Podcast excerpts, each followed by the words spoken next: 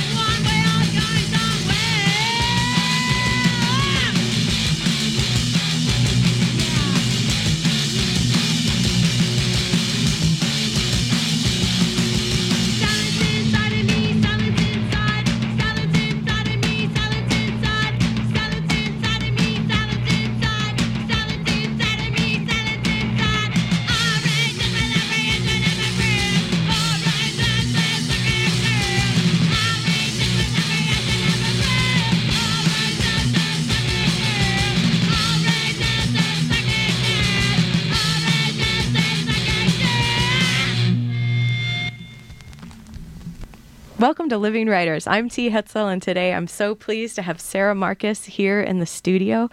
I should say that we're we're taping the show. It's February 15th, the day after Valentine's. And Sara, thanks for being here. Thanks so much for having me, T.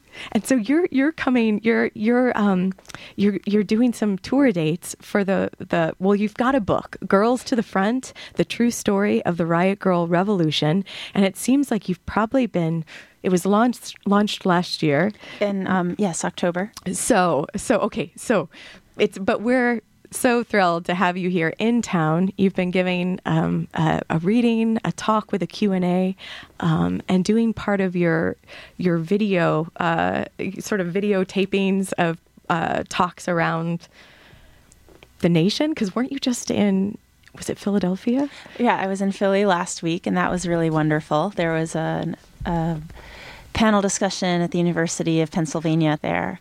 So, but okay, so you're in you're in Philly on a panel, and this was actually available on um, was it, is it girlstothefront.com, and you've got a blog.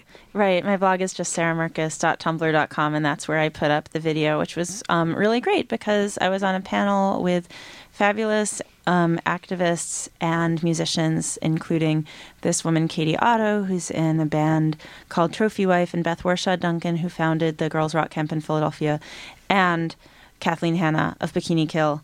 Um, and I was I was moderating this panel and it was really fun and the room was full and everybody was really smart and I was extremely happy that it was videoed so that it can now be watched online although it's an hour long and I don't know if anybody ever watches an hour long video online but you know you can skip around people say smart things and and I will say the introductions are really long, like the for the beginning. So you might want to mm. um, from because the people had to frame the event that they right, were right. giving as well. But but it's it's great. So your blog. When did you start your blog, Sara? Oh, I started the blog when the book came out. I can't pro- I can't claim to be a very prolific blogger. Um, I'm still kind of working out how to get that into my schedule along with everything else. But when I go away and meet amazing people, that usually gives me an impetus to put something up on the Tumblr. Yeah. Well, before we go any further, I'll read your short bio and then we'll Oh. fill in some pieces. Sure. that sounds good. Sara Marcus is a writer and musician living in Brooklyn. Her book, Girls to the Front The True Story of the Riot Grrrl Revolution, was published by Harper Perennial in October 2010. Marcus's prose and poetry have appeared or are forthcoming in publications including the San Francisco Chronicle, Slate, Salon, Bookforum, Artforum.com, and Encyclopedia. She is a co-founder of New Herring Press, a micropress focusing on prose chapbooks. She received an MFA in creative writing from Columbia University. Um, so again, thanks for coming and, and being here today, Sara. It's my pleasure. Um, so, so when you were in the MFA program at Columbia, did you start? Is this when the project started, or can you tell us about the genesis of the project? Because I love in your, your introduction how you talk about your life as a girl and taking the train in to DC and, and sort of how you start framing what had you find like trying to find this the riot grrrls the group some some sense of people who would understand you perhaps um, so w- when did you know that you wanted to actually write this book and make it so because it feels like a historical document now Um, I the idea to write the book came about actually before I went to get my MFA, and it was largely why I went to go get the MFA. I decided that I wanted to write the book because I saw that the history was being um, was being told in ways that were skewing ever farther off from what I knew it had been. At least to me, obviously, Riot Grrrl was very different to a lot of different people, but the um, the erasures and the selective memories were getting pretty extremely tilted in a certain direction, and I really wanted to be able to um, to veer the discussion back toward the experience that I had, which was that, and my friends as well, that it was a it was a radical, it was like a grassroots radical feminist movement of young women who didn't exactly know what we were doing, but it was definitely more than like we're sick of being pushed to the side at, by boys at punk shows. it was that way for a lot of people, but I actually had never gone to a punk show before I got into Riot Grrrl. I was a pissed off feminist who didn't have enough connection to a punk scene to even have been at a punk show to get pushed to the side by the guys. So or to hold a coat or yeah yeah, exactly. And that you know that was a real experience for a lot of people. But then there were a lot of other people who came to it through activism, or you know, or through looking for an outlet for their um, for their political impulses. because when you were when you were in was it high school you you started a group at your high school and you even you put up a bulletin board and um well, I started I started a feminist club at my high school because I read this article about in Newsweek about this thing called Riot Grrrl. And Newsweek of all things, like isn't that amazing that Newsweek actually had enough like finger on the pulse to even know this was happening? Yeah, and it was written by Farai Chideya, who's like, you know, she's a real, she's out there doing important cultural journalism even now, cultural slash political journalism. Um, and that was, and that was uh, early in her since then quite illustrious career. But, um, and that's, you know, that's a, a key tension in the book is that people who already were in the know about stuff were like, oh gosh, the media is, you know, we would rather not be in the media. In a lot of ways, I come down thinking that it wasn't wrong for people to want to not be in the media, but at the same time, it was good that certain things were able to come through, and it was really good for me. So I read this Newsweek article, and all of my sort of feminist activist yearnings that have been kind of bubbling along subcutaneously uh, are spoken to and react. And so I go looking for the Riot Grrrls, and I couldn't find them. And but it had created in me a real motivation to do feminist things in general. And so in um, in tenth grade, we had to interview somebody for a class for an English class, and I decided I was going to interview the president of the National Organization for Women, and who was Patricia Ireland, and she was very um, controversial at the time. It had just come out that she had not only a husband, but she had a you know a, a female partner as well in a different city, and they knew each, about each other. And is this bad for feminism's image and everything? But I guess it was pretty good for its image um, to me because it made me want to interview her. And of course, she was too busy to be interviewed, but I interviewed the um, the national chapter coordinator. And at the end of the interview, I said, What can young women, what can teenagers do? And she said, You should start a club at your school. And so I did. And I started a club at my school, but it still wasn't enough. And it was too, um, it felt too conciliatory for me. I still wanted to be with these girls who were making a lot of noise and playing rock music and swearing and being, um, being uncompromising in their opposition to is sexism. That, Sara, is that the image then that you got? Because I never read the Newsweek article. So, but was that your imagination of them and then wanting to find them? And then I know at a certain point you um, you get a zine and you write to the address. Mm-hmm, I got flyers. Or a flyer. Well, no, I got I've got the address from Off Our Backs, which is a radical feminist newsletter that's published out of D.C. And then they got the they did an article on the Riot Grrrls because they were you know non corporate enough that Riot Grrrls were willing to do an interview.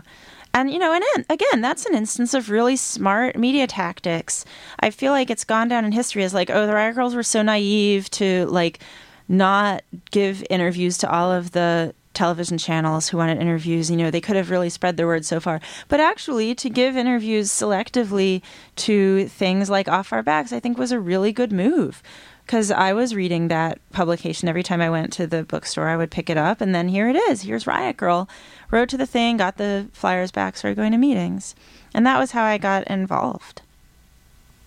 Yeah, and you actually felt because um, because in the book you felt connected immediately at, mm. at that moment. Whereas later on, you talk about people's experiences that um, if they came to initial a meeting, like trying to to to weigh like having people feel included but some people still you know, it's like anything where there's a social group that doesn't have a very strong external structure or infrastructure, um, but is largely whatever the people sitting in the room make it out to be, then there's going to be a social aspect. If you get there and you click with the people, you're in like Flynn. And if you get there and there's a, a disconnect for whatever reason, it might be harder for you to keep going back. I was very fortunate that um, I don't think it was fortunate, really. I think based on the people that I met from other cities through researching this book, I think that, you know, there, um, I probably would have felt comfortable at Riot Grrrl groups in nearly any city because here were people who I had something really deep in common with, which was, if not a extant fearlessness, at least a real um, commitment and determination to be as fearless as possible and to really put our mark on the world and to do it in a way that brought us closer to other people in our community instead of isolating us. And then there, you know, and there was also the intangibles of just like what kind of people you are. Most most of the riot grrrls that I've met are, you know, we like to speak our mind and um and we're kind of mouthy and opinionated and it can be kind of hard if you're to, it was hard then anyway to be a girl with those traits and to feel like you had or even him. now. Well i mean i haven't i haven't been a teenager in 2011 which is why i hedged. I don't know how it is now but um but it was um it was tough for me. And then well, it got I, better. I love how in the book you do say um that um like you were being told by teachers and different things that you were reading that when you were when you were a girl like when you were in middle school high school that you can do anything and then that mm-hmm. wasn't your experience when you were actually going out there mm-hmm. um, and so i think from that maybe I mean, I don't want to make generalizations. Maybe we'll get a lot of calls from girls saying, no, everything's great. But I'm thinking that some of the same things and, and this movement, like Riot Grrrls, I mean, I, I can't imagine that there aren't girls trying to, I don't know, even to use the outside, like the looks of the movement still as like identifiers to each other. Hmm. So, how did you um, decide to, to? Well, actually, let's take a short break, and then we'll come back. We'll talk about we'll talk about structure. Okay. Um, you're listening to Living Writers. I'm T. Hetzel today on the program. Sara Marcus, her book "Girls to the Front: The True Story of the Riot Grrrl Revolution." We'll be back.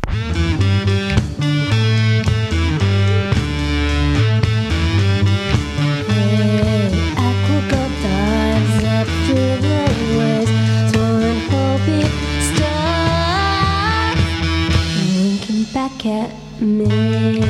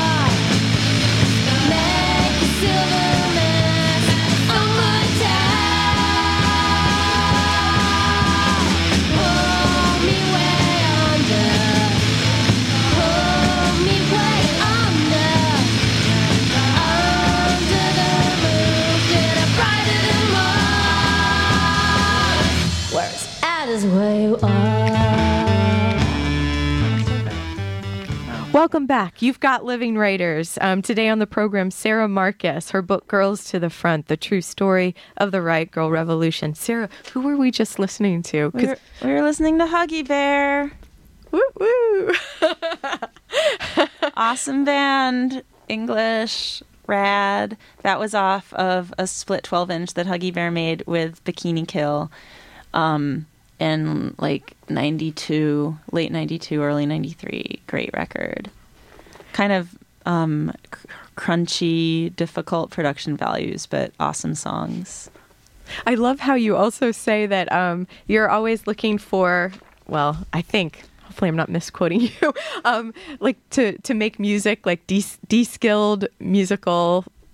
Uh, Oh yeah. don't well, I mean, what I what I what I referred to, I think I said like de-skilled communal music making that I instigate, and what I meant by that is that I have parties at my house where I play the piano and everybody sings, and um and I just try to do songs that everybody will know, you know, so like '80s power ballads. There's always some Beatles in there. so sometimes Total Eclipse of the Heart gets in there. That, Is that, that in definitely gets in there for real. Um, Nothing compares to you is a big hit there, and then there's always something new. I really like to do like since you've been gone and like the Taylor Swift songs.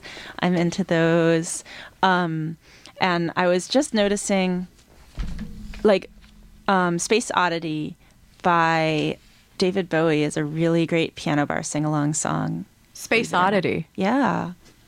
Too bad we don't have time for. We could do part of the show all music today. Oh my God, there's a piano in the studio. Look out. I don't know. Um, Liz, is it tuned? we don't know. Thanks to Liz for engineering today, by the way. you, Liz. You're Wason, awesome. um, our our intrepid leader here at the station is, is actually engineering the show. Um, that's how important you are to us, Sara Marcus, just so you know. Um, Sara is doing strong, muscular gestures. One day we'll have a little video cam. I was actually rooting through some of my papers here because um, there was an. It looked like I think for was it with Slate? You did mm-hmm. the back and forth. Oh yeah, with With- Marisa, with Yeah. Marisa Meltzer, whose book Girl Power came out a few months before mine and touched on some of the same issues but from different angles. So did that? Did you know Marisa before? Oh, yeah. And and did you guys both know you were working on the books? She knew I was working on mine.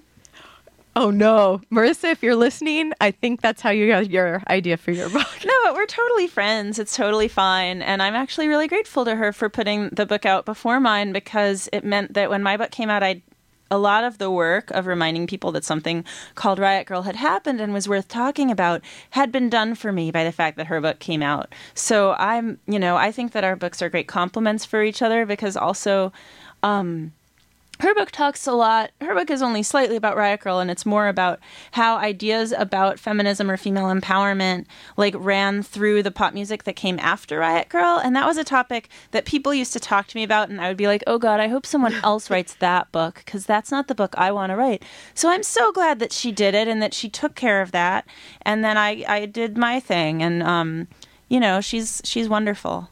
And, and well, and that's great. Yeah. So a shout out to Marisa. Yeah, yeah. And her book, Girl Power. And it was also really lovely of her to have me. So when her book was coming out, she said, "Hey, do you want to do a dialogue with me on Slate? We can do a conversation when my book comes out." Her book was out about a year ago, right now in February. So mine came out, whatever it is, eight months later.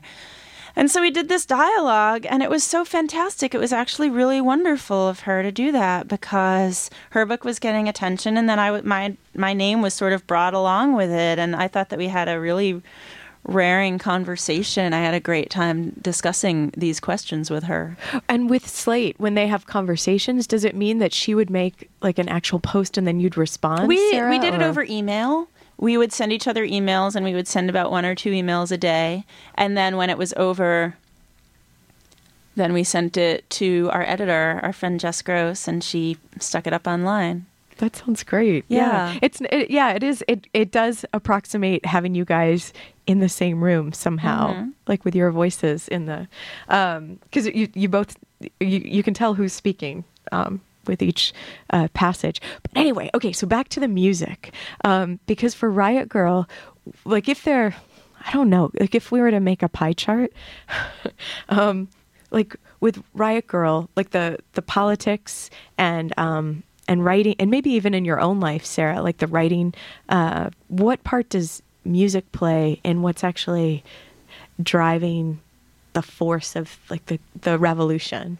I don't think that there could have been a Riot Grrrl without the bands. I mean, the the bands were such an important way of spreading information town to town. This is a time before the internet when the way that most things got spread was really direct, hand to hand, you know, and so you pick up a zine in one town and then you give it to somebody in the next town or they um you know, they would send out flyers in the mail to everybody who had shown up at their shows, and this was the way you couldn't just have a Facebook group and have people hit join. You had to like go town to town and collect everybody's mailing addresses and then mail them things. And it's certainly zine people can go on tour and do, but you know, there's just something. Music is such a great way to get a real bunch of people in a room at one time, and um, and and get access kind of their their emotional the emotional centers of their brain and get them thinking about what matters to them and how they feel about their lives. It's a really powerful tool. And you know and the music that these bands made is awesome. I still love listening to these bands. And so when did, because it actually, when you were speaking, Sara, it reminded me of the part, um, the beginnings of the book when you're talking about um, uh, Bikini Kill and Heavens to Betsy and, and also the driving across country in a van from mm-hmm. Olympia, Washington to DC mm-hmm. and, and spending a summer in DC mm-hmm. and right bratmobile as well. And Bratmobile, yes, and how that was in a way it seemed almost perfect, like this symbolic like crossing of the country to show that it was a national um, movement or a happening, and so. I don't know. With the music for that, that was Kathleen Hanna was part of that, and it seems like you, with the structuring of the book, we kind of go to Bikini Kill first. Why? Why do you start there?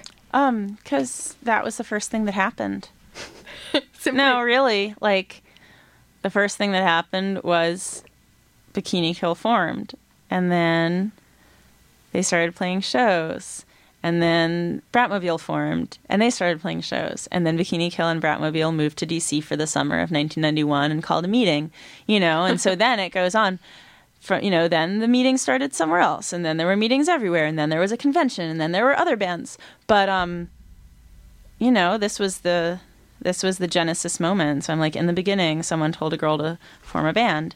And that was of course kathy acker telling kathleen hanna if you want to be listened to and you want to get your word out you should instead of doing the spoken word thing that people find really annoying and nobody cares you should play music and she was like okay i will Um, so yeah, that was the first thing that happened. But you know, even though that's chronologically the beginning of the book, the book actually doesn't begin there. It begins um, on this one-two punch of April fourth and April fifth, nineteen ninety-two. The March on Washington, the March for Women's Lives, which was um, convened by the National Organization for Women and the Feminist Majority, trying to in in reaction to the fact that they thought Roe v. Wade was about to be overturned by the Supreme Court and um and the upcoming presidential and congressional elections. So that was on April fifth, and there were three quarters of a million people gathered on the National Mall. And the night before that, there was a benefit show and kind of a pep rally for the concert, and that was played by Bikini Kill and Fugazi and L7. So the the book actually begins there instead of the chronological genesis because that's where everything comes together the real close congress of music and politics of also you know in i talk about the moment in the bikini kill set where kathleen leans over and hands the mic to a teenage girl in the audience who then gets up on stage and starts screaming and that right there like those three things the band playing giving it to the girl and having her get up on stage and the political context I mean, that sums up the whole book, and that's why I started it there. That's all of the elements that then run through. Remind me, was that was that girl Erica? I can't. Mm-hmm. Okay. Mm-hmm. Which and so that's sort of um And so Erica runs through the whole book, and Kathleen and Bikini Kill run through pretty much the whole book. You know, a lot of Riot Grrrl was a thing that a lot of people participated in for a year or two years or even less, and um, and it was very important so that the book didn't feel choppy or repetitive. That I um, that I choose certain folks whose involvement lasted longer to draw us through the full narrative from start to finish. and as a thread, sort of. And Sure, is, is is that something you were um, that you just had a gut sense of, or is that one of those things that when you're um, by going like having time a couple of years at a at a program, you start seeing how to structure things, or what was your experience, Sara? Yeah, I mean, I got a lot of help from my professors at Columbia in helping me see how to structure it, and I also actually got a lot of help from an editor who ended who loved my book and ended up not buying it um, for complicated reasons. But we had some very long conversations, and one of them he said, "How many characters do you have in your book?" And I counted it up in my head, and I was like, 20. And he was like, "Okay, how far can you get that down?" And I was like, "Um, maybe 9." And he was like, "You need 3." And I was like, "Oh crap. I can't I can't do this book with 3 characters. That's insane."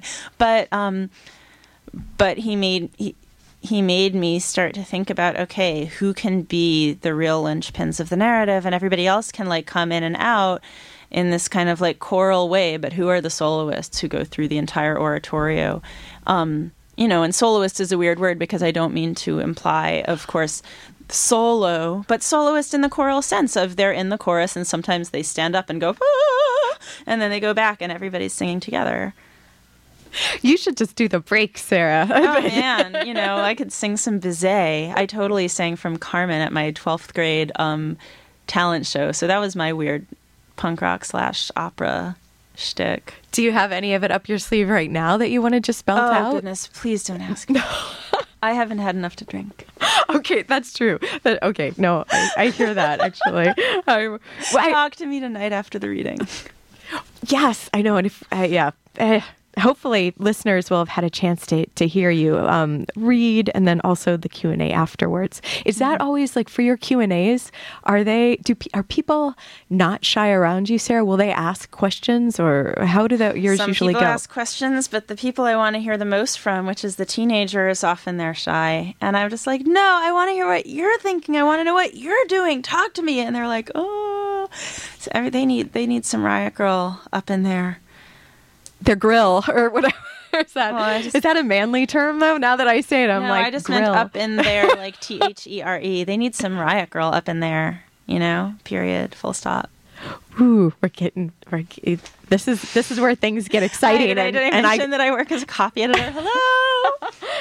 and and I go to go to break. Are you? Have you been connected in with Neutral Zone while you're here? Oh my gosh. Yeah, Yeah. some folks who hang out there came in yesterday and a high school student, a sophomore or junior interviewed me for her high school paper. And I met a couple kids from this organization called Riot Youth. So exciting! oh my God. I have a picture of them that's going up on my Tumblr as soon as I get my computer. Wonderful. We're going to take a short break and we'll be back with more of The Revolution brought to you today by Sara Marcus, Girls to the Front, the true story of the Riot Grrrl Revolution. We'll be back.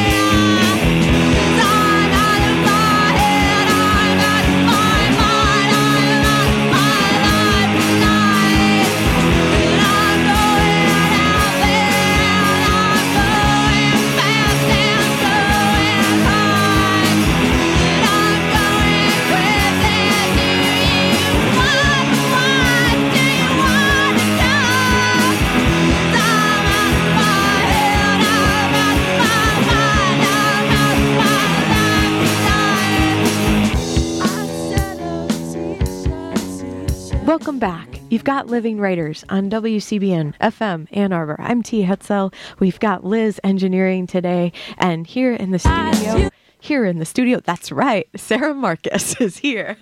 and I might say, if you don't mind, Sara, Sara is, is singing through the break, so it would be, um, and ho- hopefully some of you uh, were singing along as you're listening. And and so who was that, Sara? That was Heavens to Betsy. And if the voice sounds familiar to you, it's because the singer Corin Tucker went on to be in a little band you may have heard of called Sleater-Kinney. And she just put out a solo record as the Corin Tucker Band on Kill Rock Stars. And you should listen to that. Great. I love her voice. Yeah. It's it's uh, what yeah, do yeah, and she's probably like 20 in the song that we just heard. She's not, uh, she's a kid. She's a kid with an amazing voice. and and so um particular, which was what I was struck by cuz I yeah, I I first heard her in Sleater Kinney. I don't think I knew um when I was hearing Heavens to Betsy or yeah, uh, who they were, but um yeah, just her voice is incredible. So a shout out to Corin Tucker, Mm-hmm. her new new album coming out. Okay, so Sara, would you mind reading something for us from from the book? Yeah, Get a sense sure. of it. And will you will you wave at me when I've t- talked for long enough? Okay, yes. okay, so this is just from the prologue, which I was talking about before the break. Um, and it's got a dateline, and the dateline is April 4th, 1992, Sanctuary Theater, Washington, D.C. This band is on fire. The lead singer is dancing with abandon, whipping her high teased out ponytail around, doing aerobics moves, occasionally flipping up the back of her dress to moon her bandmates. The guitar switches to wails of feedback, and Kathleen Hanna sings, Silence inside of me, silence inside, four times in a childlike voice, never budging from a single note. She stands stock still, looking plaintively at the audience and holding her left hand to her crotch, a gesture that twists the Madonna esque virility pose into an act of pained protection. Then the guitarist tears into his chords again, and fed by the renewed clamor, Kathleen is instantly back in motion, leaning over as if she might vomit and roaring, I'll resist with every inch and every breath! I'll resist this psychic death! She screws her eyes tight, pushing the words from her body with visible effort. Tendons pop out on both sides of her neck. After the song screeches to a halt, she shifts unsteadily from foot to foot and turns away from the audience, pulling her dress down and back, perhaps suddenly revealing if whether she has revealed too much. The girls, the crew of girls up front cheer and yell. These are the riot grrrls, some of the riot grrrls anyway. Their movement, if one could call it that yet, began less than a year ago as a noisy message of female self empowerment voiced by several punk musicians and a few of their friends, and already it has evolved into a whole mess of things, ranging from the half formed to the full blown. The girls are hawking wares tonight silk screened t shirts and handmade zines, Xeroxed pamphlets made of full of poems, photographs, and typewritten rants. Near the end of the zine, there's a page with the words, I want to scream, written in block letters across the top, and an unsigned monologue glitters with rage. I'm so angry, it says, that I don't know what to write. I just know that I want to write something, that I want to say something, that I want to scream something, something powerful and strong to make up for the helplessness that I feel now. I want to scream at the guy who told me that women should stop complaining because they already have all the rights that they need. I want to scream at my brothers who read the Sports Illustrated swimsuit issue and who watch the Miss America pageant. I want to scream because I'm just as much of a human being as any man, but I don't always get treated like one. And I want to scream because no matter how much I scream, I worry no one will listen. So that's enough, right? Yeah, that well thanks, Sara. Thanks. And So that that yeah, so that was from the prologue of if anyone um, is just tuning in now of the book Girls to the Front, which can be found on the internet at girls girlstothefront.com. and you'll probably yeah, and hopefully It's also in a lot of bookstores. People keep saying like, "Where can I get your book?" And I'm like, "Is there a bookstore in your town?" Like it's probably there, and if it isn't, it would be very they can order it. Yeah, to Nicola's ask the store borders. Yeah. to tell the store you want to read it and that they should order it. So, so from writing this book, have you been getting any letters like the the one that you sort of wrote when you were reaching out, and and also from when you're you're developing the character of Kathleen Hanna, where when she's going across on tour and girls are talking with her after the show. Um, have, has that been happening? Mm-hmm. Oh Sara? yeah, I get letters and you know more emails than letters because um but if I give people my mailing address, they often write me letters too. Um, I wish I had time to write back to more people in depth, but I am blocking out a lot of next week to write things back. I got an email recently from a 15 year old girl in Colorado who was she was like, I, I just read your book and it made me realize how I really need to be involved in feminist activism and I'm so angry about HR three and I really want to take some action on that. This is the you know, the health care bill that's in Congress right now that is um, proposing to really dramatically curtail um, women's access to reproductive health um, services and and she was like can you please tell me what i should do to get involved and how i find people and so i actually i um i put that question out at the panel at penn last week and i asked everybody their advice and kathleen hanna said i would tell her to go in somewhere and put up a flyer and then a girl in the front row said and you know i think that she should um make a blog and, and write to other people who have blogs. And then someone else said, you know, I think she should form meetings. And it was interesting just the range of um, of tactics. But I'm looking forward to writing her back and then maybe making like a making something that I can send out to people in general so that they don't have to wait so long. Yeah, I wonder if there could. Well, if you because since you have have the website for the book, maybe if there's you could make like a discussion, like a like a discussion thread or something Yeah, about it. Or even, I mean, that's a great idea. And another idea is just like write something for the website of if you want to know how to take action and how to be a revolutionary in your own moment, here are a couple ideas to get you started. I should really do that. Thank you, T. You're- you're- I'm writing this down. or maybe people could also make a posting on Craigslist too, like for um, I don't know, right? Yeah, I don't know if people do that kind of thing, but they might. They might, right? I know. What What are the youth doing? What are the youth up to? Um, yeah. So this, so so um, with writing, Sara, it seems like that's actually since it's the living writers. I'm gonna gonna go back to the the writing a little It's bit. true, I write. yeah, and I love I love this that New Herring Press, a micro press focusing on prose chapbooks. So, can you tell us a little bit about that? Oh yeah, your that's a- project. that's something I'm doing with three friends of mine who are incredible fiction writers: Jess Arndt, Sarah Jaffe, and Jason Daniel Schwartz. And um, and the four of us had just been talking for a long time about making something. We didn't know if it would be a press or a journal or what. And then we came up with the idea of um, of doing a press that made chapbooks because we all have um, we have a pretty good sense of how we like objects to look. And we also we felt that in the literary world there was no we would always go to readings and events and feel a little bit like we weren't exactly where we belonged. And there would be like a couple other people there that we felt kin with who also felt like they didn't belong. And so then we thought well we should you know, we're all former punk rockers, and you know, Sarah Jaffe was in a band called Erase Errata, and um, Jason Schwartz played in a lot of bands, and I played in a lot of bands, and um, and and Jess is friends with a lot of um, like visual artists who are really good about like creating collectives and creating bodies and and forming space that exemplifies whatever kind of community feel or group feel that you're missing in the world. And you know that's what my book is about. So we're very excited to have like a platform a slate of events. And we're you know we're putting out our first round of chapbooks this fall. And we have prose chapbooks by lynne tillman um, who's an incredible writer that everybody should go and check out. Um, Deb Olin Unferth, another incredible writer, she just came out with a memoir called Revolution. This is really like plug the work of people I like day.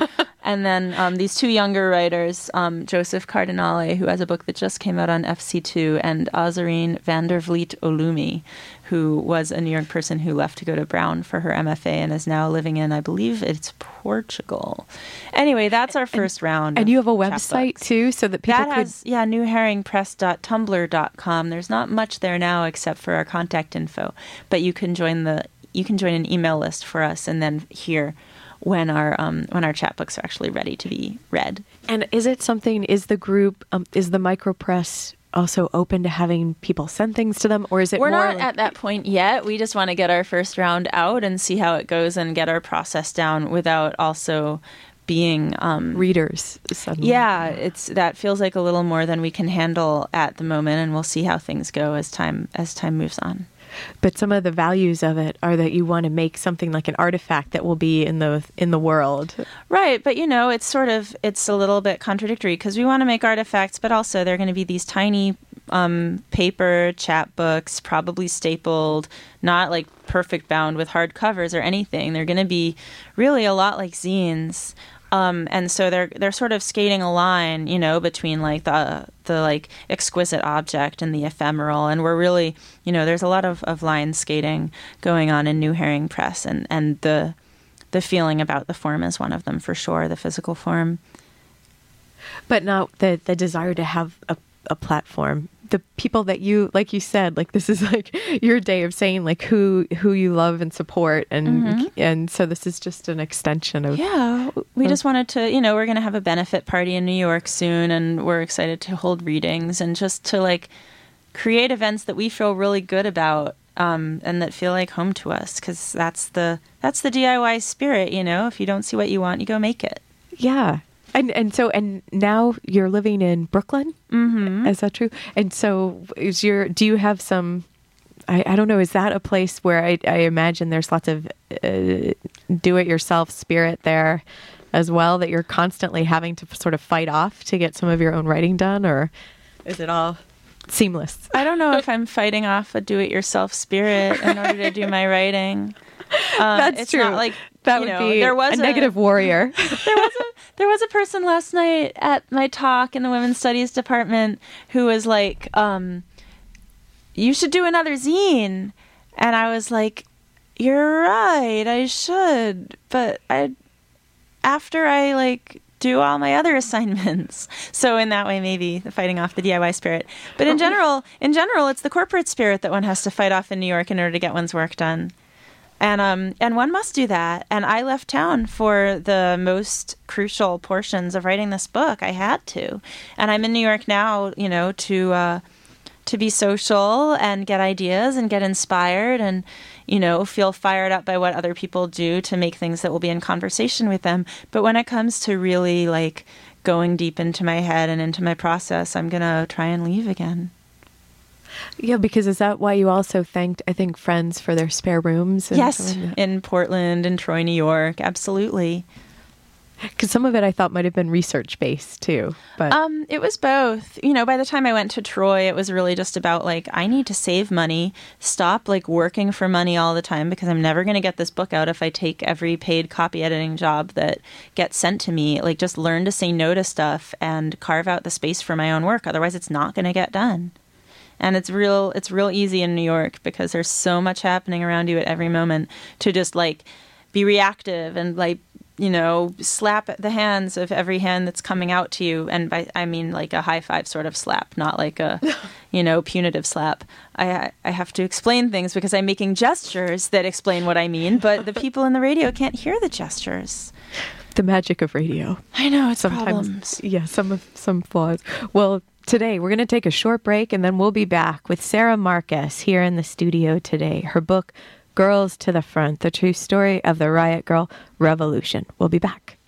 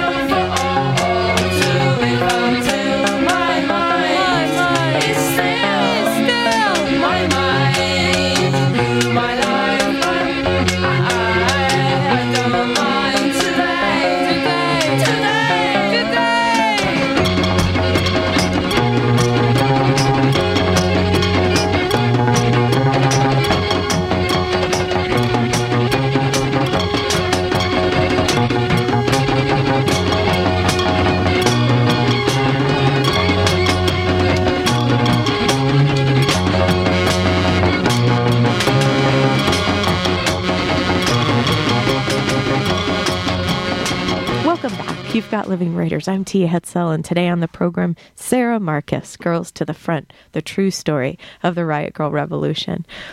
I also liked how I think one of the blurbs, Sara, um, I think Kathleen Hanna said, no Kathleen didn't blurb it Kim She- Gordon was it, or maybe it was, Oh, Kathleen said something on her blog about her- it. That happened. That that wasn't on the book. It wouldn't be. It would wouldn't be right to have somebody who's in a book blurb it. But she did That's write. true. She did write a really really nice thing on her blog when the book came out.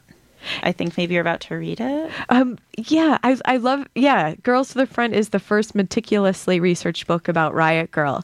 Uh, and, and basically, Kathleen's saying she doesn't usually get behind projects like this because they're really bad. And I, and, and I, I thought that that was wonderful that someone who actually would be, could potentially be a pretty close and intense critic, um, actually believes in the project, project is, and, and seems grateful that you did it. Yeah. Yeah, that was a great um it was a great feeling. I mean, in order to write the book, I had to really detach myself from any sense that anyone in the book was going to like it at all because it would have been really easy for me to just try and like please please please everybody. And you know, there I interviewed over 100 people for the book, so not everybody's going to get pleased. And I just I really I wanted to be fair to everybody. I wanted to be true to my sense of what was fair, and not um, not be a, a a dirt digger necessarily, um, because that's not what I'm about as a writer and as a storyteller. But at the same time, um, I really just had to like close everybody out of the room and write on my own. And it was a it was lovely gravy that the people in the book thought that I did a good job of it. And did you have any idea when you you started the project that that would have to be something like a parameter that you set, or because with with nonfiction it seems like if you continue to write it, I, I actually be your way. yeah.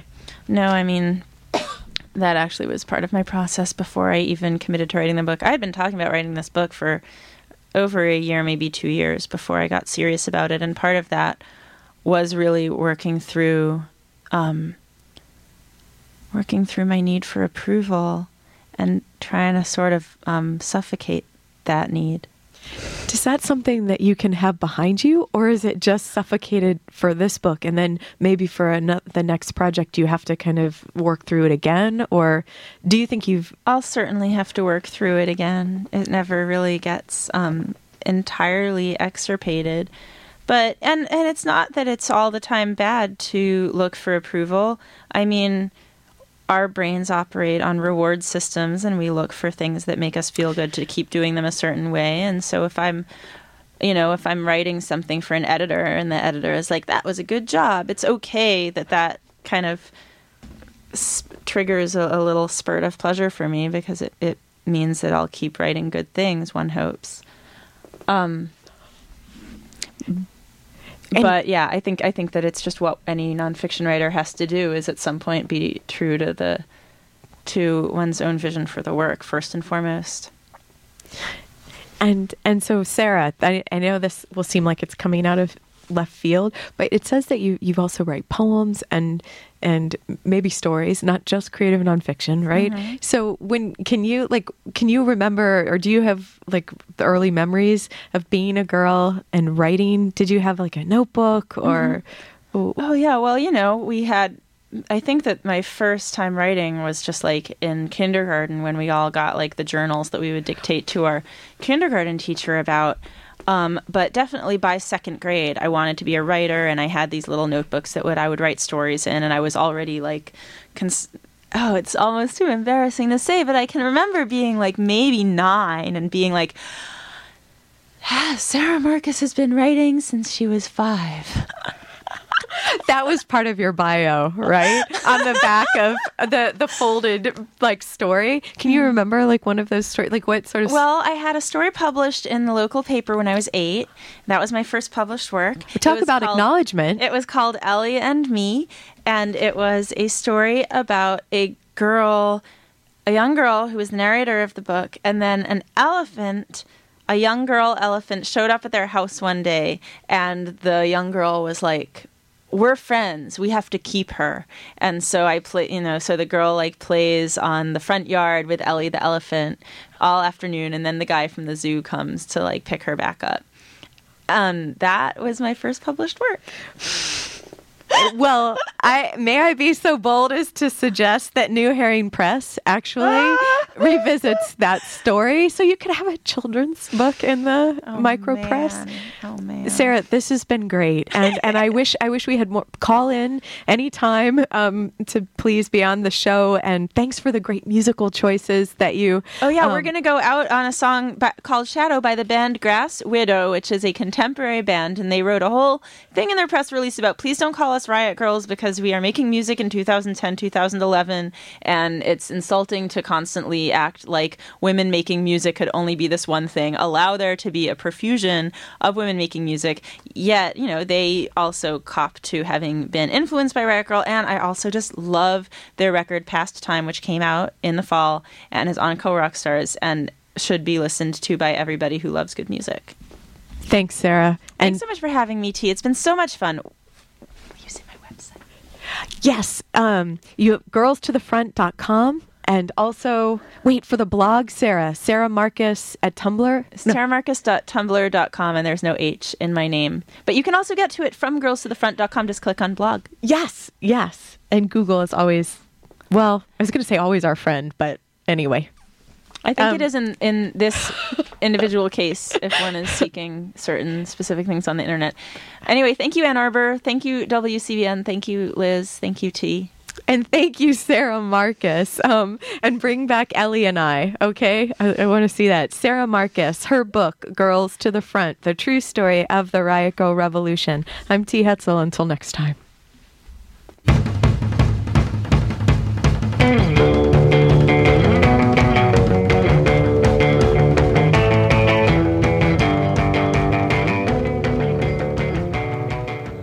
Speaking of Riot Grrrls, you are listening to WCBN FM. We will have Pussy Riot live being interviewed on the radio at 9 p.m. tonight. We want to invite you to stay tuned for that. They will also be appearing for the Penny Stamps lecture series at the Michigan Theater in Ann Arbor tomorrow at 5:05 p.m. Uh, let's listen to a little bit of their music and then stay tuned for the Daily Sports Report and the Drive Time Polka Party. Чем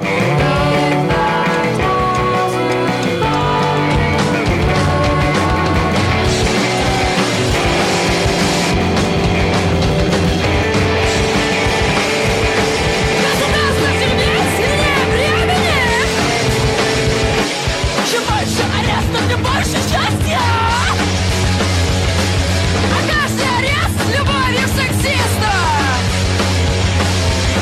消費者計画のは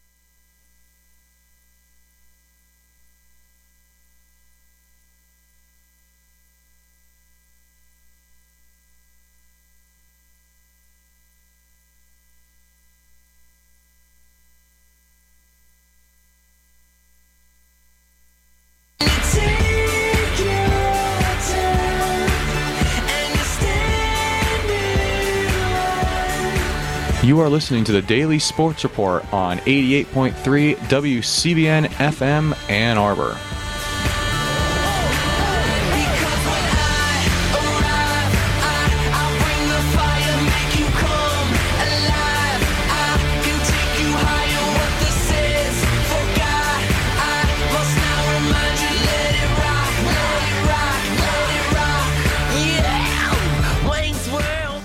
Hello, everyone. You're listening to 88.3 WCBN FM Ann Arbor. This is the Daily Sports Report kicking off just a few minutes early.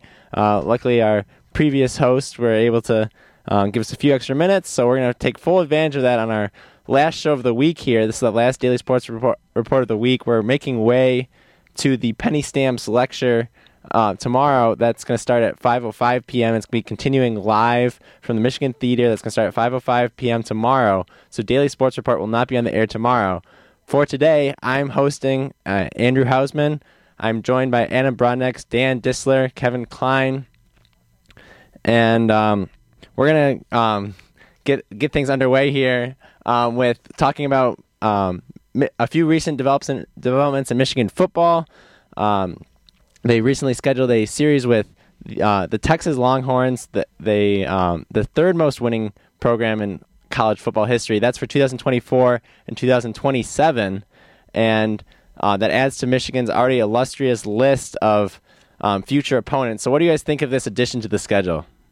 Well, I think Texas is a, uh, a national program, just like Michigan is. Obviously, um, both programs are a little down um, right now, but adding Texas is a great addition. Um, they're definitely a powerhouse, and, and with the new uh, you know coach Charlie Strong, uh, if if he's still there, he's definitely trying to get that program in the right direction, just like uh, Brady Hoke is with the uh, Wolverines.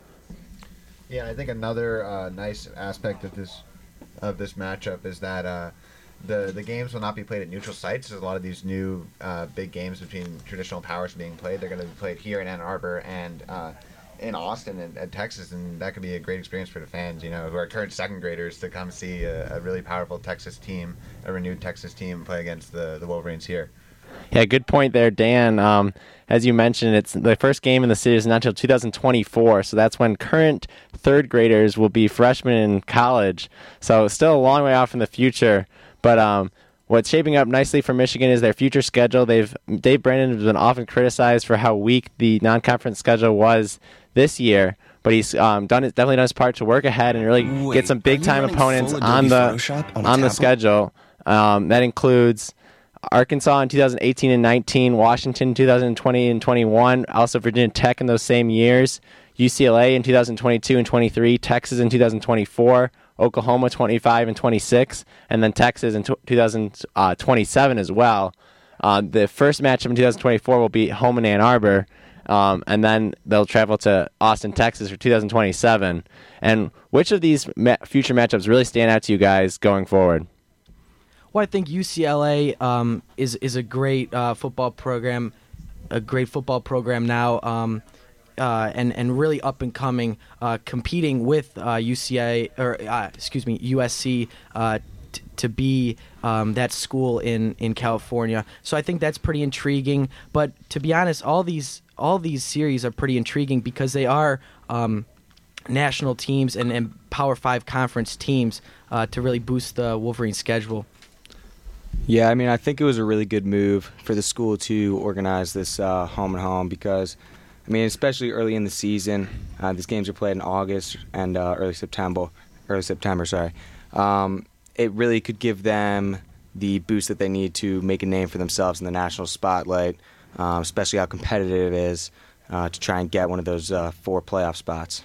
Yeah, definitely with the uh, downfall that sort of the Michigan football has seen over the course of the past couple of years. Uh, definitely looking forward to the future matchups with Texas and the home and home series to really see how far both the programs have come with under the uh, new direction of Strong and uh, Hoke.